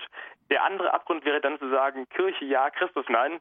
Ich glaube im Ernst, dass nicht jeder bayerische Bürgermeister, der sonntags in die Kirche geht, der also mit Kirche zu tun hat, aber nicht mit Christus viel zu tun hat, dass die auch perfekt ähm, naja, nicht, nicht der große Christ ist leider. Denn es gibt viele Menschen, die einfach gerne mal zur Kirche gehen, die Kirche als so Sozialorganisation ansehen, als Wohlfahrtsverein, als NGO, auch vielleicht als Organisation, wo man viele soziale Ideale, auch vielleicht ethische Ideale, ökologische Ideale durchsetzen kann. Aber wenn dann der Glaube nicht dabei ist, ist halt die Kirche dann wiederum falsch verstanden. Die sind eben nicht nur, die Caritas sind eben nicht nur ein sozialer Verein oder eine politische Organisation. Man kann Jesus eben nicht versozialisieren, verpolitisieren oder verökologisieren. Also Kirche ohne Christusglaube, das wäre auch falsch. Beides gehört zusammen. Wenn ich Christ sein möchte, muss ich kirchlich sein, sozial sein letztendlich, also auch kirchlich organisiert sein. Aber ich kann als Kirchenmann nicht einfach Christus dahinter lassen und sagen, ich, ich glaube an die Kirche, aber nicht an Gott diesen Satz, den Sie jetzt äh, erwähnt haben, äh, Christus ja, Kirche nein, ähm, wenn das von Menschen kommt, die schneidern sich ja irgendwo dann ihren Glauben so zurecht. Was würden Sie denen denn sagen, konkret? Ja, es wird ja heute viel zusammengeschustert. Ähm, also etwa auch so Aussagen wie, Jesus hatte eine Frau und Maria von Magdala war seine tolle Frau, Freundin. Und dann kommt noch hinzu, dass Jesus gar nicht Gott war und dass es keine Dreifaltigkeit gibt und die Kirche gar nicht begründet worden ist. Man muss ja irgendwo beginnen bei der Frage, wie kommen wir eigentlich zu Jesus oder wie kommen wir zur Wahrheit? So. Und das ist, kann man auch rein historisch kritisch betrachten oder rein geschichtlich ja, wie kommen wir zu Gott eigentlich? Man muss halt irgendwelche Quellen haben. Und das eine sind halt die lebendigen Quellen, klar, die heutigen Glaubenszeugnisse. Das andere sind halt die, die schriftlichen Quellen. Und viele behaupten ja heute, dass die Heilige Schrift gar nicht so alt sei und dass die Kirche da viel rumgeschrieben hätte und rum, äh, rum etikettiert hätte. Das stimmt auch gar nicht. Ähm, also die heutige Heilige Schrift, die wir haben, ist ja ein Kanon aus verschiedenen Schriften, aus dem ATNT und das NT ist wiederum auch aus verschiedenen Schriften zusammengesetzt, die man auch irgendwie dann festgelegt hat in der Kanonisierung im vierten Jahrhundert. Also der perfekte Weg eigentlich zu Jesus zu kommen, ist der Zugang über die Heilige Schrift, die eben natürlich auch Glaubenszeugnis ist, aber jedes Zeugnis hat halt immer einen Hintergrund. Auch Geschichtsbücher haben einen Glauben. Wenn man heute über Israel forscht, kommt man nicht daran vorbei, im Alten Testament zu lesen, in den Geschichtsbüchern, in der Chronik, in den Königenbüchern und so weiter. Das sind natürlich Glaubenszeugnisse, aber eben auch historische Zeugnisse. Wenn ich heute über Jesus was lese in der Heiligen Schrift, auch über die Schöpfung, kann ich immer natürlich mal die Frage auch stellen, was davon ist jetzt historisch, was kann wirklich so stammen, also diese Fragen nach dem historischen Jesus, der eigentlich in der Heiligen Schrift doch ganz gut dasteht, da kann man sehr viel draus nehmen, um diese Frage zu beantworten. Also der, der richtige Weg, um zurückzukommen, ist letztendlich die Heilige Schrift im Glauben der Kirche. Klammer auf, die Heilige Schrift ist ja letztendlich verschriftlicher Glaube der Kirche, also Teil dieses Glaubens. Also im Ergebnis komme ich zu Jesus nur über die Kirche, über die heutige apostolische Sukzession, über die Bischöfe, über den Papst, über klar auch die kirchlichen Niederschriften, über die kirchlichen Dogmen. es gibt da relativ viel, was er über den Glauben geschrieben hat. Auch die großen Streitigkeiten gab es ja dann in den einzelnen Jahrhunderten. Über die Frage, ist Jesus Gott, ist Jesus Mensch, ist Jesus Gott Mensch? Also man kann heute auch in Glaubensfragen nicht an der Kirche vorbeikommen. Man kann da viel kritisieren, klar, die Kirche ist auch menschlich, aber wenn man mal so durch die Geschichte schaut, wird man merken, dass der überwiegende Teil der Kirche eigentlich zu allen Zeiten immer eigentlich doch recht positiv war. Es gibt immer sehr viele gläubige, gläubige Heilige, die eigentlich alle Sünder der Zeiten hinter sich lassen können Und jede Phase der, der Kirche hatte immer sehr viele, sehr viele große Glaubenszeugnisse, sehr viele große Glaubenszeugen, die man auch heute noch zitieren könnte und die wirklich einem helfen können, ehrlich gesagt, zu Gott zu kommen und daran zu wachsen, Christ zu sein. Ja, es wurden ja gerade in den letzten Monaten die Stimmen nach Reform in der Kirche immer lauter. Was heißt denn eigentlich Reform, beziehungsweise die Kirche zu reformieren? Wie kann man diesen Begriff erklären? Ich habe gerade noch ein, äh, diese Woche ein nettes Glaubenszeugnis gelesen von einer jungen Dame aus Freiburg, die möchte gerne Priesterin werden. Also ich verstehe dieses Bedürfnis natürlich. Ich stelle mir immer nur die Frage, was ist halt der Hintergrund dieses Gedankens etwa. Ja? Also ich habe da höchstes Verständnis, wenn Personen gerne mal ins Fernsehen kommen und Karriere machen. Ganz süß, ist ja auch nett, in jungen Jahren mal was zu erreichen. Aber klar, die Frage ist immer, das kann man sich auch jeder Priester selbst an die eigene Brust fassen. Was will ich eigentlich im Leben erreichen? Und dann, was soll eigentlich Reform erreichen? Und ehrliche Reform kann eigentlich nur die sein, die am Heiligen Geist Maß nimmt. Und da ist Reform auch sehr hilfreich und sehr, sehr sinnvoll sich zurückbinden, also Religio, und sich zurück zu formieren an Gott selbst und auch zu fragen, wie war eigentlich Jesus Christus selbst? Was hätte er heute getan? Und dann kann er auch als Kirche natürlich auch kritische Anfragen stellen, was würde Jesus heute tun? Wie würde Jesus als Pastoral agieren? Und ich glaube, diese Frage ist sehr wichtig für die Zukunft der Kirche. Auch vielleicht Dinge aufzugeben, auch eine Veränderung anzustoßen. Ich will ein paar Beispiele liefern. Jeder Papst ist anders. Johannes war anders als Paul der Sechste und dann kam, äh, dann kam Johannes Paul der erste und dann der zweite und so weiter. Ähm, das ist gerade die richtige Reihenfolge, meine ich. Und klar, und dann kam auch, kam auch Benedikt und Franziskus und alle waren durchaus anders, ja. Also zu sehen, dass jeder Papst, auch jeder, jeder Heilige auch mit sich neue Reformen bringt, an, an neuen, vielleicht auch eine neue Art und Weise, einen, neue, einen neuen Style von Jesus Nachfolge, das ist sehr befreiend, sehr befruchtend. Auch jetzt unter den jetzigen Päpsten, die wir haben, unter Benedikt unter Franziskus. Der eine war eher wissenschaftlicher, es ging sehr in die Tiefe. Franziskus ist eher so der Mann der prägnanten, kurzen Sätze. Und ich glaube, beide bringen eine schöne Reform der Kirche, nämlich die Möglichkeit, sich zurückzubinden, sich zurückzuformieren auf Jesus Christus, der eben sowohl die Wahrheit ist, als auch die Liebe. Und das ist schön zu sehen. Und wenn man dieses verstanden hat, auch das auf Knien erlebt im Gebet, kann man viele Fragen der heutigen Zeit, etwa Priesterinnen, Weihe und Zölibat, erstmal zurückstellen. Erstens die Fragen, helfen uns bei den großen Fragen des Glaubens nicht weiter. Also sie helfen nicht, die großen äh, Steine aus dem Weg zu räumen, die wir uns eigentlich heute, die wir eigentlich heute bearbeiten müssten. Mhm. Und zweitens, ähm, das kann man auch sehen an der evangelischen Kirche Ippons, die ja frauenweit und Zölibat abgeschafft hat. Und da geht es auch nicht so perfekt weiter. Mhm. Und das ohne jede Schadenfreude eigentlich. Denn ähm, ja, ich meine, die heutige Entwicklung der evangelischen Kirche gibt nicht nur mir, sondern auch viele evangelischen Christen zu bedenken. Und ich glaube, es ist gerade so, dass Menschen sich ansprechen lassen, eher von Kirchen mit kernigem Profil, als von einer Kirche, die ohnehin schon der Welt ziemlich ähnelt, wo sich dann die Frage stellt, was bringt eigentlich der, der Eintritt in die Kirche? Hm. Also wirkliche Reform beginnt immer im Gebet, beginnt bei Heiligen, beginnt bei Ihnen und bei mir, also bei der Rückbindung auf Gott selbst.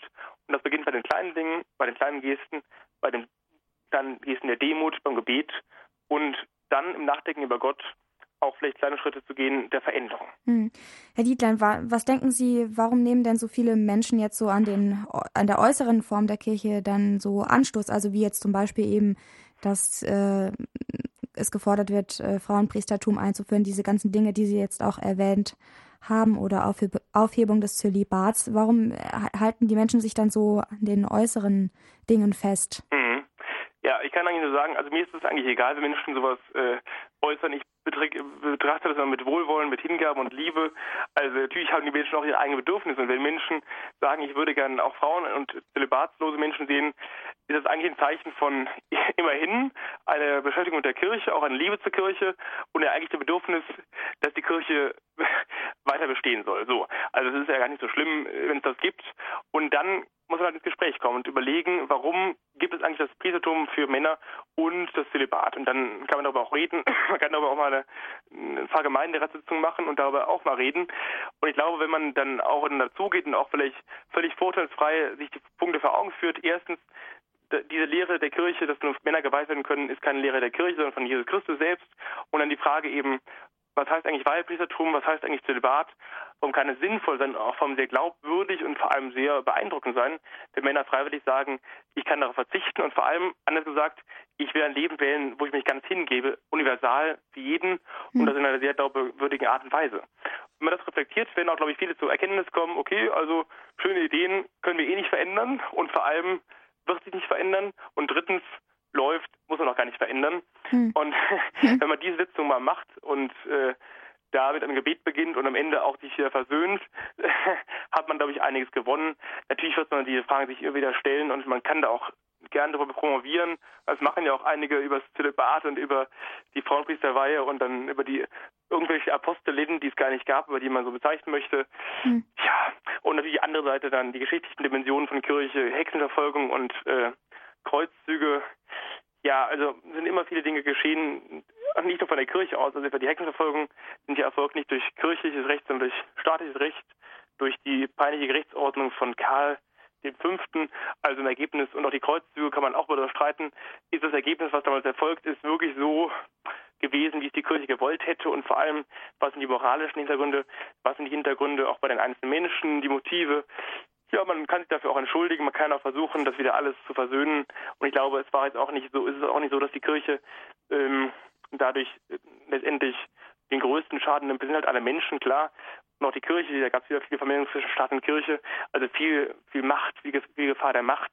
Das ist immer alles geschehen, aber ich glaube, die heutige Form von Kirche, auch in Deutschland, ist auf dem besten Weg zur guten alten Entweltlichung und wirklich versucht, das zu trennen, was Staat ist, was Kirche, was Staat ist, was, was Macht ist, was Politik ist und das andere, die andere Sphäre, was Kirche eigentlich möchte, nämlich weniger in der, weniger von der Welt zu sein als in der Welt.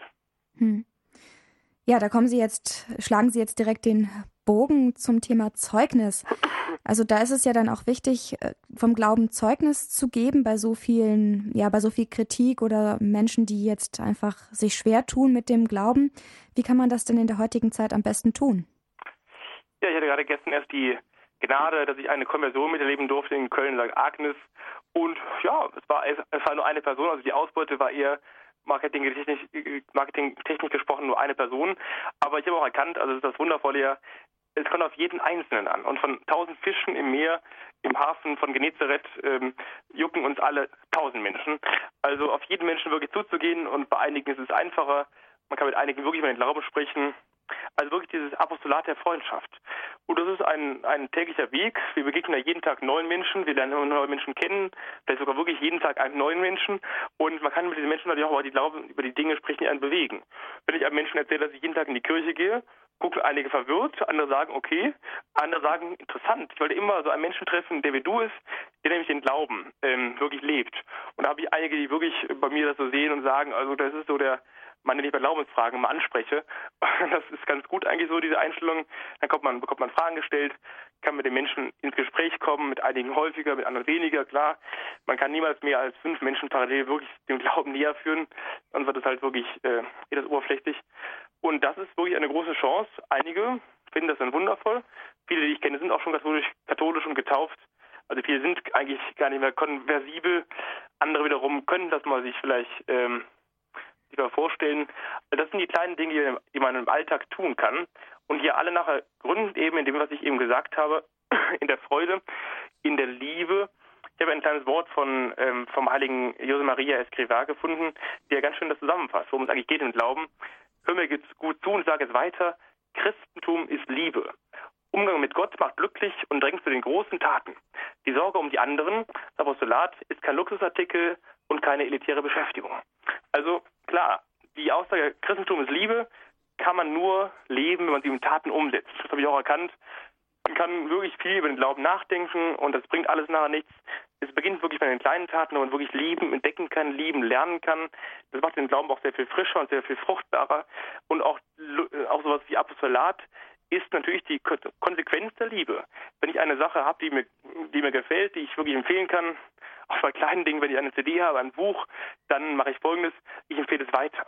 Und auch den Glauben kann ich weiterempfehlen, wenn ich eben sagen möchte, dieses und jenes, etwa der Glaube, hilft mir im Leben weiter, dann ist es eine ganz normale Folge der Liebe zu sagen, du, das hier ist eine schöne Sache, Glaube, komm doch mal mit in die Kirche, komm doch mal da mit und dann fängt auch das, da das Lieben an, das Lieben zu Gott und das Lieben zum Nächsten.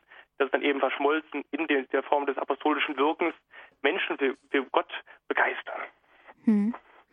Unser Thema heute im Standpunkt freut euch Glaubensbekenntnis eines jungen Christen. Dieses Buch hat Georg Dietlein geschrieben. Er ist ein junger Autor und Theologe aus Köln. Erschienen ist das Buch im MM Verlag. Wir haben jetzt viel von Georg Dietlein über die Freude am Glauben, die Liebe und die Forderung auch nach Reformen in der Kirche gehört. Wenn Sie Fragen dazu haben, die Sie Georg Dietlein stellen wollen, dann können Sie jetzt gleich hier anrufen. Wir freuen uns auf Ihre Fragen und Reaktionen.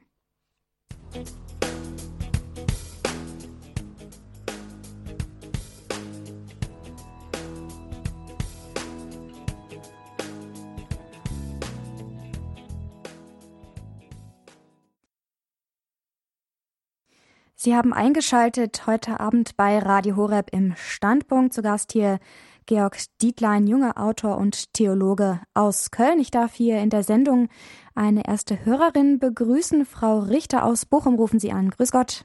Ja, grüß Gott und danke schön, dass ich mal durchgekommen bin. Erstmal, ja, ich habe eine Kritik anzuwenden. Warten Sie ab. Äh, zunächst einmal vielen Dank. Kann es sein, dass ich Sie schon mal in der Deutschen Tagespost gelesen habe? Das könnte sein, ja. Vielleicht. Ja, also die jungen Federn lese ich immer sehr gerne. Also das äh, ist alles sehr schön und Dankeschön für Ihr Zeugnis.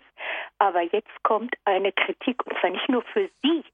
Was meinen Sie, weswegen ich so oft meine Enkelkinder anpfeife? Sie sprechen zu schnell. Ah, okay. Das kriegt man nicht in den Kopf, das geht nicht. Ja, das ist unser, so, dieses, dieses Wort vom heiligen Paulus. Die Liebe Christi drängt mich. Ja, das, ja, also das nehme ich gern mit, genau. Ja, also. Vielen Dank, Frau Richter, schon mal dafür trotzdem für den Beitrag. Dann versuchen wir jetzt, ich glaube, ich bin auch oft zu schnell, etwas uns zu zügeln, Herr Dietlein. Es gibt schon eine nächste Hörerin, Frau Krämer aus Herzogenaurach. Ah, okay. Grüß ja. Gott. Ja, guten Abend. Äh, vergelt's Gott und herzlichen Dank, Herr Dietlein, für Ihre wunderbare Sendung. Und es ist einfach der Feuereifer des Heiligen Geistes, möglichst, möglichst, möglichst viel, viel, viel zu sagen. Ich verstehe das vollkommen. Wunderbar, vergelt's Gott. Und in jenen Tagen werde ich meinen Geist ausgießen über, jede, über jedes Fleisch. Herrlich, herrlich, wunderbar, vergelt's Gott. Und es ist doch auch so, ähm, äh, ich glaube, das steht bei den Thessalonicher, ein Brief an die Thessalonicher, ähm, weil die ähm, Gesetzlosigkeit äh, überhand nimmt, wird die Liebe bei vielen erkalten. Und das ist nämlich die Liebe und die Freude und die Wahrheit, die Jesus ja selber ist und diese Lehre seiner Kirche anvertraut hat. Und jetzt habe ich da was Schönes in der Hand und da heißt nur eine in der Wahrheit verwurzelte Liebe hat Bestand und kann fruchtbar sein. Wahrheit und Liebe sind im Glauben untrennbar verbunden. So, und es wird ganz, ganz schnell noch, dass noch andere dran kommen können. ähm, äh, allein die Tatsache, Herr Dietlein, dass ich jetzt mit Ihnen sprechen kann. Ich habe vor ja, es waren jetzt vorher 18 Jahre, ein hochaggressives Mama-CA ähm, äh, gehabt. Mhm. Und Sie sehen ja, preise den Herrn, wenn es immer geht, gehe ich täglich in die heilige Messe. Und ich habe auch eine das ist das größte Glück auf der Erde überhaupt, was es noch gibt. Das sind die paar Quadratmeter vom Beichtstuhl. Und äh, ein heißer Tipp für alle, die einen guten Beichtvater suchen, äh, zum heiligen Pater Pio zu beten. Mhm. Ja. und, und, das ist nämlich erst, das ist nämlich erst die richtige Freude. Und dann versucht man dann mit der Gnade Gottes in den Geboten zu leben. Und ja, da haben wir ja noch den, den wunder, wunderschönen, dicken, roten KKK Katechismus. Ja, und genau. da ist alles so, so schön beschrieben. Und die Freude liegt einfach in der Wahrheit. Und wenn man das nicht weitergibt, also mir platzt das ja nicht gerade, aber es drängt, wie Sie schon gesagt haben, es drängt einen, das weiterzugeben. Und zwar, dass wir uns alle mal oben wieder treffen, im Himmel. Mhm, ne? genau. Und Herr Dietlein, Sie haben das große Glück und die große Gnade, so einen Kardinal zwar jetzt emeritiert zu haben, mhm. so, jawohl, und wenn sein Name bisher mal genannt worden ist, da habe ich schon vor Freude gezittert. weil er sagt das, was wirklich Sache ist. Vielen Dank, Frau Krämer. Ja. Auf Wiederhören. Wiederhören. Dann darf ich hier begrüßen Frau Neumann aus Bamberg. Grüß Gott. Grüß Gott. Ich habe nicht zwar alles verstanden, aber ich freue mich immer, wenn ich was höre, weil von Heiligen Geist. Es ist einfach irgendwie originell, ob Jugend oder alt, das ist gleich. Aber immer wieder neu, immer wieder neu, der Heilige Geist wirkt unter uns. Das haben wir mit dem Papst gesehen und mit aller. Also das ist so wunderbar, dass die Kirche lebt. Frau ja. Neumann, Sie haben jetzt den Heiligen Geist angesprochen, den haben wir noch ein bisschen unterschlagen in der Sendung. Dann alles Gute, Wiederhören. Ja, der Heilige Geist, das haben wir jetzt noch ein bisschen hier unterschlagen in der Sendung. Der ist jetzt auch ganz wichtig. Gut, dass Frau Neumann den jetzt noch mit eingebracht hat. Was kann man denn tun, um sich jetzt für den Heiligen Geist zu öffnen, dass er sozusagen bei einem landen kann, Herr Dietlein? Klar, Sie dürfen nicht zu schnell sprechen, aber das ist die eine Sache. Es gibt verschiedene Wege. Ich glaube, äh, das ist bei jedem anders. Einige gehen gern zur Anbetung und äh, andere haben es gern lauter und hören gerne zu Anbetungsmusik. Also ich glaube, äh, gibt verschiedene Formen vom Heiligen Geist. Heiliger Geist ist erstmal ja Liebe, und zwar Liebe zwischen Vater und Sohn, also die personal gewordene Liebe. Das ist das Schöne im Christentum. Wir haben einen Gott, der nicht alleine ist, sondern dessen Liebe zwischen Vater und Sohn sogar zur Person wird. Das ist das Tolle ja, dass wir einen dreieinigen Gott haben. Und um das zu schaffen, um zum Heiligen Geist zu kommen, das ist eigentlich schon ganz einfach, nämlich sich darauf einzulassen, dass Gott in der heutigen Zeit wirkt, dass seine Gnade eben überall lockt. Und natürlich der Weg, sich zu öffnen, das ist nicht immer einfach. Also nehmen wir an, wenn ich Leute einlade zur Beichte, das kann ich eigentlich vergessen, aber das ist auch nicht schlimm. Man kann ja auch zusammen zur Beichte gehen und dann kommt man auch voran. Ähm, also kann sich ja verabreden dann geht man natürlich nicht zusammen in den Beistuhl, aber zumindest zusammen in die Kirche. Und dieses sich öffnen, das ist uns heute sehr wichtig. Obwohl, das gilt auch für andere Seiten. Also ich habe mit jungen Männern zu tun, die so schüchtern sind und sich nicht öffnen können, auch für das andere Geschlecht. Das ist ganz, ganz süß und einfühlsam.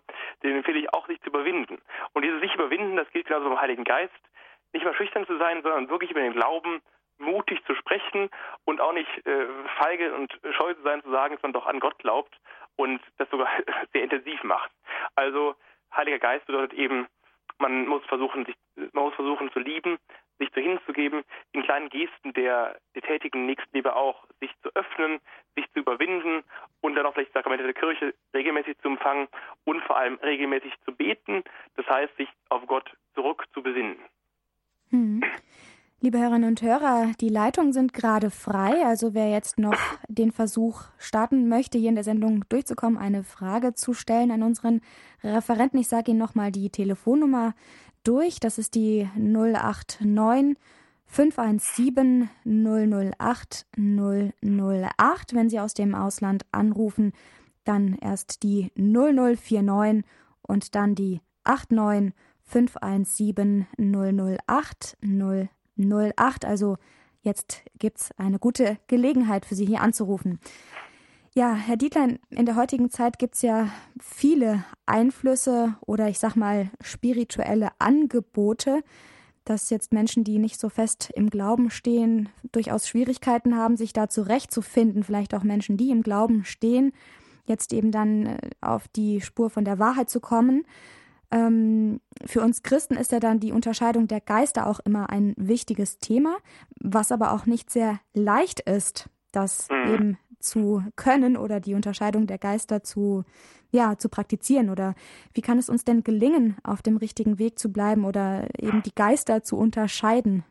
Ja, das ist ja wirklich gar nicht so, äh, gar nicht so einfach manchmal. Ich glaube auch übrigens, ähm, manchmal ist es auch nicht Päpsten gelungen. Also ich habe einmal dieses schöne kritische Wort zu Johannes Paul II. gehört, der ja einmal in Assis mit auch Muslimen gebetet hat, ja etwa als Beispiel dafür, dass es gar nicht so einfach ist. Denn einige würden jetzt radikal sagen, das war ganz falsch und andere sagen, war doch gar nicht so schlimm. Also bei diesen Detailfragen ist es wirklich nicht immer perfekt äh, oder nicht so einfach, da auf die richtige Pferde zu kommen. Aber bei der grundsätzlichen Frage natürlich etwa, ähm, worauf kommt es mir an? Schaue ich mehr auf mich als auf das Du? Ähm, bin ich noch im Glauben eigentlich so ein bisschen drin oder eigentlich schon auf dem Weg zum Antichristen? Und vor allem bete ich regelmäßig, empfange die Sakramente der Kirche, bin ich auf dem richtigen Weg? Das kann eigentlich nur gelingen, das habe ich auch erkannt, nicht mit sich allein, sondern nur an der Hand Gottes und konkret etwa auch in der geistlichen Leitung. Also ich glaube, es ist schön, wenn man sich mit Leuten trifft, in der Gemeinschaft, aber wichtig muss da auch das Gespräch sein. Und viele Priester würden sich freuen, wenn sie mir geistliche Zöglinge hätten, mit denen sie sich mal alle zwei oder vier Wochen treffen, auch gerne mit Beichte und dann über die Dinge sprechen, die sie so bewegt. Und ich glaube, ähm, wenn man das häufiger machen würde, wenn Priester eigentlich wirklich nur noch Zeit hätten für die Heilige Messe, für ihr Stundengebet, für ihr Gebet und dann für die Beichtgespräche und die geistlichen Leitungen, dann würde hier sehr viel anders funktionieren, weil dann wirklich gläubige Christen aktiv werden könnten und zwar richtig aktiv, selbstständig sogar und anfangen könnten zu apostolisieren. Das ist eigentlich die Idee. Es gibt also wenige Priester, wir brauchen auch gar nicht so viele Priester, wir haben darum auch keine Priesternot hier in Deutschland, man braucht eigentlich nur wenige Priester, die dann wiederum das weitertragen an ihre, an ihre Gemeinden, an ihre aktiven Christen. Wenn das gelingen würde, hätten wir sehr viel gewonnen. Und ich kann auch nur sagen, es muss auch gelingen, denn in den nächsten 20 Jahren können wir immer weniger Pastoralreferenten finanzieren, immer weniger Gemeindereferenten. Also wir werden immer mehr auf Laien angewiesen. Das ist im positiven Sinne so gemeint. Denn etwa wo andere, wo wir früher standen, der katholischen Urkirche, aber auch in etwa Brasilien oder Argentinien, wo der Papst herkommt, da gibt es viel weniger Christen, äh, katholische Priester als bei uns. Und da müssen die Gemeinden und die einzelnen Laien viel mehr organisieren, was auch gar nicht schlecht ist. Also wenn wirklich Laien Katechesen übernehmen, ist das, das ist ein wundervolles Zeichen. Da können auch Laien sich engagieren. Oder wenn auch ähm, Laien zusammen beten in kleinen Gebetskreisen, das ist auch überhaupt nichts Verwerfliches, sondern ein wundervolles Zeichen von einer erwachsenen Kirche.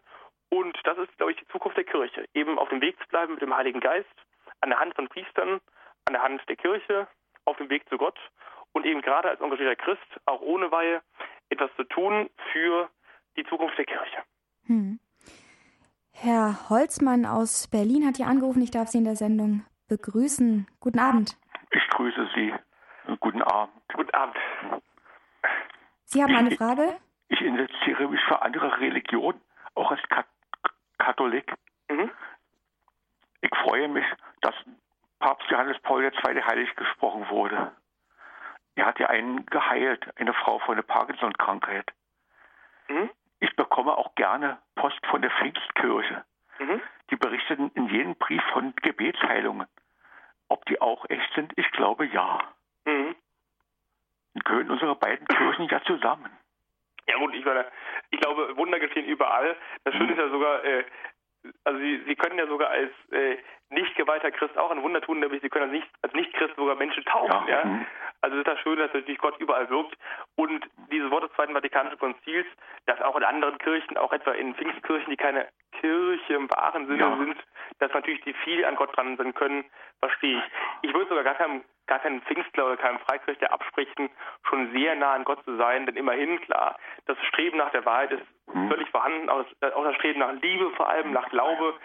Das Dumme ist halt natürlich, dass viele Menschen dann eben in diesen Pfingstkirchen vielleicht manchmal auch ein bisschen zu sehr frei werden. Also ich glaube, wenn wir eine katholische Kirche hätten, in der man nur singen würde und der man nur über Liebe sprechen würde und nicht über ganz konkrete Dinge des vielleicht des täglichen Lebens auch oder auch mal sich distanziert, wäre es auch falsch. Aber gut, klar, wenn der Mensch da hingekommen ist, kann er auch, glaube ich, Gott schon mal sehr nahe kommen, gerade über die Mittel der, der Glaube, des Glaubens, der Hoffnung, der Liebe. Was uns noch trennt von, von vielen Freikirchen, sind, glaube ich, dann echt die echten Sakramente, ne? wo ja, Gott wirklich uns nahe kommt, etwa in der Eucharistie, etwa auch in der Weihe, etwa auch im Sakrament der Beichte. Aber klar, Gott wirkt auch dort eben wo nicht unbedingt katholisch draufsteht. Also Wunder sind nicht auch, übrigens, Jesus hat ja auch nicht nur Katholiken ge geheilt, ne? Also im Ergebnis äh, ist das, glaube ich, jetzt kein Zeichen für äh, eine wahre Kirche, aber klar, Gott, Gottes Gnade strahlt überall aus. Mein Bruder war vor zwei Jahren an einer unheilbaren Krankheit. Mhm. Der war bettlägerig. Die Ärzte wussten nicht, wann er wieder aufstehen kann. Ich schrieb an die Pfingstkirche mhm. um Gebetsheilung um Gebet zu Jesus Christus. Und mein, jetzt kann mein Bruder wieder so laufen wie früher. Ja, wir merken mal, ne? Gott, ich glaube, man kann diesen Satz wirklich für sein Leben, für sein ja. Leben nehmen, den ich immer wieder sage, Gottes Gnade genügt, ne? Und ja. dass eben Gott auch, also gerade durch verschiedene Menschen wirkt, aber auch vielleicht mhm. gerade durch sie, durch ihren Gebetswunsch, aber vielleicht auch das Gebet durch andere. Also man kann, glaube ich, niemals sagen äh, oder nur ganz selten sagen, dass es gerade jener war oder gerade jene oder gerade jede Gemeinschaft. Aber klar, wenn Christen sich zusammentun und mhm. Christen zusammen beten, wird sehr viel geschehen. Und glaube, wir werden erst nachher, nach unserem Tod merken auch, das ist auch vielleicht das Erschreckende daran, wie viele Möglichkeiten wir hätten äh, wahrnehmen können, wie, wie wenig wir eigentlich gebetet haben und vor allem, welche große Dinge sich verändert haben, welche Herzen sich geöffnet haben durch unser Gebet. Also das ist, äh, bin ich mal gespannt, aber ich glaube, wenn wir noch viel, viel erkennen, was wir alles hätten tun können und dann vielleicht auch mit reumütigem Herzen sagen, hätte ich doch sehr gebetet. Ja, vielen Dank, Herr Holzmann, für Ihren Beitrag aus Berlin. Herr Dietlein, in Ihrem Buch vollziehen Sie ja auch einen Rundgang, sage ich mal, durch die sieben Sakramente. Mhm. Ähm, die haben Sie jetzt eben auch schon angesprochen. Ähm, warum sind die denn so wichtig für das Glaubensleben eines jeden Christen? Ja, also in jeder Beziehung werden Sie immer wieder regelmäßig was brauchen. Ähm, Sie brauchen immer wieder einerseits die Treffen mit ihrem Partner und ihrer Partnerin und dann auch, das ist auch schön, auch mal die, äh, die Abende, die sie ohne verbringen. Man würde es heute sagen, dann eben die Männerabende oder die Mädelsabende. Schönes Bild dafür eigentlich. Und auch ein Christ braucht beides. Er braucht die Begegnung mit Gott und den Menschen. Und das wird auch beides in den Sakramenten eigentlich deutlich. Er braucht eben immer die, die Rückbindung an Gott, eben in der regelmäßigen Eucharistiefeier. Die fällt heute nicht mehr jedem so einfach. Ich meine, klar, wenn dann die Messe um 9 Uhr ist und die Kinder haben eigentlich kein Interesse daran, ist es schon mal schwierig. Man kann ja auch länger frühstücken, aber da kann ich immer noch empfehlen, doch mal noch eine Abendmesse oder eine Vorabendmesse. So, das ist die Eucharistie, die eigentlich immer wieder binden möchte an Gott, an die Gemeinschaft der Kirche und die vor allem auch für das Christentum seit Anfang an wesentlich war, nämlich die Gemeinschaft des Brotbrechens und des Dankes. Und Danke heißt auf, auf Griechisch Eucharistie, also die Feier des Dankes an Gott in der Rückblick, im Rückblick auf das Geheimnis des Osterfestes, sonntags, der erste Tag der Woche, der Tag, an dem Jesus Christus auferstanden ist. Das ist Eucharistie, in der eigentlich viele Dinge verschmelzen. Die Eucharistie hat das Wort Gottes, das heißt, wir hören die Heilige Schrift, wir hören die Bibel, eigentlich wundervoll. Man müsste eigentlich jeden Tag in der Heiligen Schrift zehn Minuten lesen. Das wird uns die Eucharistiefeier gleichsam geschenkt. Wir lesen vor allem jeden Tag was anderes. Wir hören die Briefe des Apostels Paulus, wir hören die alttestamentlichen Lesungen, aber wir feiern auch eben die Gemeinschaft des Brotes, in der sich Gott uns schenkt, und zwar sakramental, real, uns also im Alltag so nahe kommt, dass wir ihn sogar verzehren können. Das ist die Eucharistie, die eben wirklich wundervoll ist, rückbinden an, an ihn, könnte ihr eigentlich jeden Tag feiern, das wäre eigentlich ganz schön, aber eben jede Woche ist so das Mindestmaß, um eben wieder zurückzufinden und wir wissen selbst, eine Stunde auf eine Woche macht einen Anteil von 1 durch 7 durch 24, also das ist doch relativ gering. Und das eben für Gott zu haben, für einen guten Freund, das wäre das Mindestmaß. Ich meine, wenn wir einen guten Freund haben, dann würden wir auch nicht sagen, du bist es mir nicht wert, dass ich für dich eine Stunde pro Woche Zeit habe. Das ist die Eucharistie und dann natürlich auch die anderen Sakramente, etwa ganz schön die Beichte, die man ja mindestens einmal jährlich empfangen soll. Ich glaube, das könnte man eigentlich täglich machen, aber das wäre auch ein bisschen übertrieben. Also man muss auch ein bisschen da vielleicht zurückschrauben. Aber klar, alle zwei Wochen zur Beichte zu gehen, ist eine schöne Sache oder auch monatlich zumindest. Man muss doch nicht viel erzählen, man kann auch äh, einige Dinge mal vorher erwägen und gucken, was sich einem noch so einfällt. Viele Jugendliche sagen mir heute, äh, was soll ich denn eigentlich beichten? Es stimmt schon, wir haben heute weniger Bewusstsein für die Sünde und vieles erscheint uns heute nicht mehr als Sünde, sondern viele Dinge sind einfach für uns selbstverständlich und anderes ist schon so tief in unserem Herzen drin, dass wir eigentlich die Bosheit gar nicht mehr erkennen. Es beginnt heute im wundervollen Fall des Mobbings, das ist heute ja normal. Naja, aber das sind so Dinge, die eigentlich, eigentlich zurückbinden können an Gott in der Beichte in der Form des Negativen, wo ich eben Dinge, die falsch waren, bekenne und in der Eucharistie, wo ich rein beschenkt werde. Auch in der Beichte werde ich beschenkt, klar, aber in der Eucharistie werde ich wirklich nur beschenkt, weil ich da eben wirklich Dank sagen kann. Und wir hatten noch eben ein paar Sakramente ausgelassen. Klar, die Taufe, die Firmung, die Krankensalbung, die, Eucharistie, die, die Ehe und die Weihe. Das sind ja so Sakramente, die wir ähm, eigentlich nur einmal empfangen. Die Taufe zum Beginn unseres Christenlebens, die Firmung auch zum Beginn oder zur Mitte so, nicht zum, zum Beginn des aktiven Christenlebens und dann Ehe und, Ehe und, ähm, und Weihe, also Entscheidungssakramente, wo wir eben auf den richtigen Weg kommen, in Anführungszeichen, wo wir uns überlegen, was wollen wir eigentlich im Leben? Wollen wir die Liebe an eine Person oder die, Liebe in der Universalität der Hingabe an alle Menschen, an die ganze Kirche und dann auch zuletzt die Krankensalbung als, den, als der Ort, wo Gott uns ganz nahe ist, am Ende unseres Lebens. Also das Schöne an den Sakramenten ja, dass sie uns immer wieder reinführen, quasi in die zentralen Orte unseres Lebens. Ist gerade für den Priester natürlich schön, weil er eben den Menschen immer wieder begegnen darf, ihnen selbst und ihren Familien, dort, wo sie sich entscheiden müssen, etwa bei der Taufe, bei der Firmung, bei der Ehe, bei der Weihe, bei der Krankensalbung, beim, beim Begräbnis, wo man wirklich Menschen begegnen darf, wo man auch Chance hat, vielleicht mit ihnen zu sprechen über den Glauben, sie ein wenig anzurühren. Und ich glaube, das ist das Gute, dass wir als Kirche eben immer an den entscheidenden Wegmarken des Lebens immer dabei sind. Es gibt sogar Pärchen, die verloben sich noch kirchlich, ja, gehen dann in die Kirche und verloben sich dort beim Pfarrer. Also eigentlich sind alle schöne Dinge, die wir heute im Leben feiern können, werden heute oft kirchlich untermalt das wird bei der, bei der Ehe meist am deutlichsten, die ja dann am, am unkirchlichsten ist. Ja? Also Menschen gehen ja an die Kirche und verheiraten sich äh, gerne mal in Weiß, ohne jetzt so an die Ehe als Sakrament zu denken. Na gut, aber auch das ist eine Chance. Ich glaube, da würde ich auch keinem Nein sagen. Man kann da nämlich Menschen doch nahe kommen und auch versuchen, vielleicht da dann nach einem Gespräch zumindest vielleicht mal sensibilisieren dafür, dass es bei der Ehe nicht um den kleinen Prinzen geht, sondern wirklich um eine sehr radikale, schöne Form von Liebe, die sehr reif sein muss, aber die auch, wenn sie da ist, auch sehr, sehr erfüllend sein kann. Hm. Freut euch, Glaubensbekenntnis eines jungen Christen. Das ist gerade unser Thema im Standpunkt. Und ich darf jetzt eine letzte Hörerin hier begrüßen, Frau Spießberger aus Mannheim. Grüß Gott. Grüß Gott. Ich habe eine Frage, aber vorher möchte ich ganz herzlich danken für diese Sendung. Wenn ein junger Mensch so überzeugend spricht vom Glauben, dann ist das ein Geschenk. Vielen Dank. Und meine Frage, sprechen Sie mit Ihrem Buch äh, vor allem junge Menschen an. Also ich habe Nichten und Neffen, die sind halt so im Alter von 18, 19, 20, mhm. 22 Jahren. Und ich wollte Sie jetzt fragen, ob für die dieses Buch geeignet wäre. Die sind nicht alle sehr motiviert für die Kirche.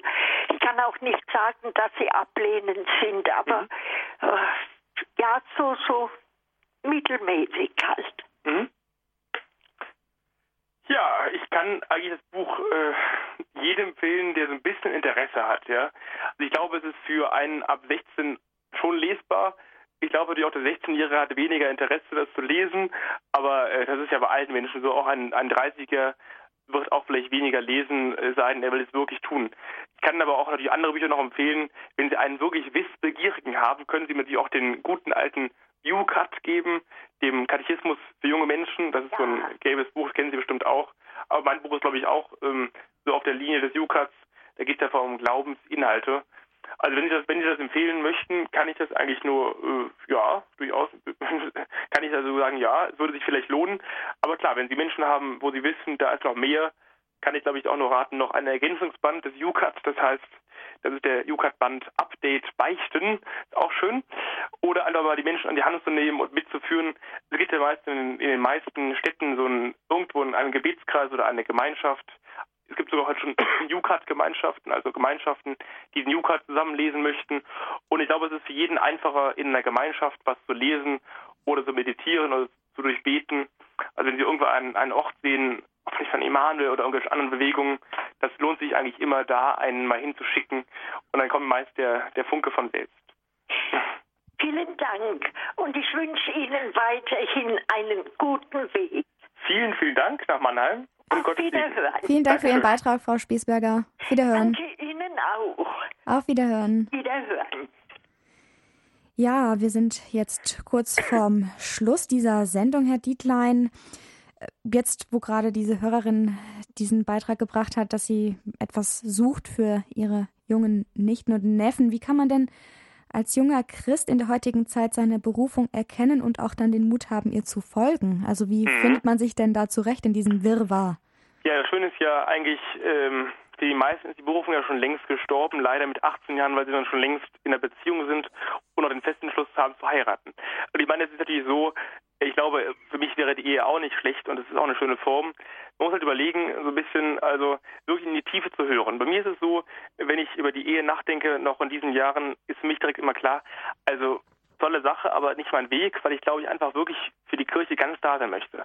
Also, ähm, erstens, jeder Priester muss ehefähig sein, also ein Mensch, der mit Frauen nicht klarkommt und äh, der eigentlich nicht beziehungsreif ist, der wäre auch kein richtiger Priester. So, aber andererseits klar, für den Priester ist die Entscheidung gegeben für Celibata und für die, auch für die Weihe, eben weil er eben sagt, das ist für mich wichtiger. Und ich glaube, gibt ja auch genauso andere Formen, die man sich, die man sich hinterfragen muss, etwa Ordensleben. Es gibt auch Leben als zölibatärer Christ, bewusst. Auch eine Jungfrauenweihe gibt es heute. Und dann eben die Ehe natürlich noch, aber auch andere Wege, ständiges Diakonat und so weiter. Also die Frage der Berufung stellt auch natürlich mich ich mir noch häufiger und genauso auch andere Menschen in ihren jungen Jahren mit 18, beginnen aber auch schon, wie Sie bei mir merken, mit 13. Also die Frage ist eigentlich immer folgende. Erstens, klar, wo bin ich eigentlich glücklich? Ja? Ich glaube, das ist eine schöne, sehr simple und vielleicht sogar sehr, sehr simple Frage. Denn klar, wo Gott uns hinstellen möchte, werden wir auch glücklich. Und bei mir ist es, glaube ich, so, wenn ich mir die Frage stelle, würde ich nicht eher glücklich, würde ich eher sagen, ich werde eigentlich eher in der Weihe glücklich, weil das ist eben das große Los, das, glaube ich, für Gott geschaffen hat, für mich geschaffen hat. Also das ist eine mögliche Frage, wo werde ich eigentlich glücklich? Und das gilt ja nicht nur für die Beziehungsfrage, sondern auch für die Frage des Berufes und des Standes. Wenn Menschen heute sich das, das fragen, wo werde ich eigentlich glücklich? Ähm, nehmen wir mal an, bei mir, würde ich als Arzt glücklich? Ich glaube, das wäre nicht meine Welt. Ich bin eher so der Mann der, des, des geschriebenen Wortes und der gerne über Dinge nachdenkt, während eben Ärzte mehr schaffen und mehr äh, erkunden. Ne? Also das ist so eine Frage, wofür bin ich eigentlich geschaffen? Was macht mir wirklich Freude? Etwa auch Priestertum, das heißt sehr viel auch mit Leuten kommunizieren, mit Leuten zu sprechen, mit Leuten auch zu feiern, klar, also an den zentralen Orten ihres Lebens mit Menschen zu tun haben. Das kann auch mal Trauer bedeuten, Trauergespräche und so weiter. Also wenn Menschen darüber nachdenken, möchten sie Priester werden, dann müssen sie sich viele Fragen beantworten. Erstens, bin ich eigentlich geeignet dafür? Ist meine Liebe so stark, dass ich sagen würde, ich will für Gott ganz da sein? Kann ich mit Menschen, mit Menschen arbeiten und gehe ich daran wirklich auf? Und kann ich auch ertragen, wenn ich mal allein bin und mit Gott zu tun habe? Also ist die Liebe zu Gott im Gebet, in der Gemeinschaft mit ihm so stark, das zu tragen? Und vor allem bin ich berufen, also ist das nicht nur mein Wille, sondern vor allem Gottes Wille, also zurückzustellen. Was könnten meine Motive sein dafür? Karriere, Nettheit, Ansehen, äh, schöne Liturgie, auch vielleicht nettes Einkommen oder anderes und dann zu sagen, okay, es ist eigentlich nicht mein Wille, sondern vor allem Gottes Wille und der macht mich auch glücklich. Das sind so ein paar Fragen und bei der Ehe ist es ja genauso. Ich habe eben schon einiges ja aufgeworfen mit dem Thema Liebe. Klar, wenn ich also Liebe nur als Egoismus ansehe, dann wird nach, äh, spätestens nach einem Jahr auch klar sein, also das ist zwar eine nette Beziehung, aber auch keine fürs Leben, denn wenn wir das so weiterführen, sind wir nach 20 Jahren nicht mehr schön genug, um das äh, wirklich zu erfüllen, was wir erfüllen möchten, nämlich Liebe auf Ewigkeit, ein Jahr für immer. Und Sie merken direkt bei allen Beziehungsfragen, bei allen Fragen zur Berufung, geht es immer um das Abschalten von Egoismus. Leider sind wir Egoisten, zum Teil zumindest, das ist die Spätfolge der Erbsünde. Und das abzustellen und weniger das Ich als das Du groß zu schreiben, das klingt jetzt sehr, sehr utopisch natürlich auch manchmal, das ist sehr geschönelt, aber ich glaube, aber ich glaube, dass es der richtige Weg ist. Und auch wenn das so romantisch klingt, Liebe und äh, Egoismus abschalten, das ist der einzige Weg, um wirklich zu Gott zu kommen. Das meinst du noch viel mehr. Klar, Gott ist nicht nur ein ist nicht nur Gutmenschtum, sondern vor allem auch das Erkenntnis zu Jesus Christus. Aber wenn man darüber nachdenkt und darüber betet, kommt man sehr schnell zur Erkenntnis, Berufung ist der Anruf Gottes für uns, zu seinem Angebot der Liebe Ja zu sagen. Hm. Ja, das war ein schönes Schlusswort. Vielen Dank, Herr Dietlein, dass Sie heute Abend mit dabei waren. Vielen Dank für Ihr starkes Glaubenszeugnis und auch für Ihre Denkanstöße. Dankeschön. Ja, wenn Sie, liebe Hörer, diese Sendung noch einmal anhören wollen, dann haben Sie ab morgen Nachmittag in unserem Podcast auf horeb.org Gelegenheit dazu. Ebenfalls können Sie sich diese Sendung auch als CD bestellen. Dazu rufen Sie morgen ab 9 Uhr unseren CD-Dienst unter 08328 921 120 an. Ich wiederhole nochmal 08328 328 921 120. Die CD schicken wir Ihnen dann gerne kostenlos zu. Da wir uns ausschließlich durch Spenden finanzieren, würden wir uns über eine Spende von Ihnen freuen. Ja, für Ihre Unterstützung auch in Zukunft sage ich Ihnen jetzt schon ein herzliches Vergelt's Gott. Bei Radio Horeb geht es jetzt gleich weiter mit der Komplet, dem Nachtgebet der Kirche. Dieses beten wir mit Pfarrer Dr. Aniel Rinkenmann aus Oberdorf in der Schweiz. Es verabschiedet sich Ihre Miriam Fernandes Molina.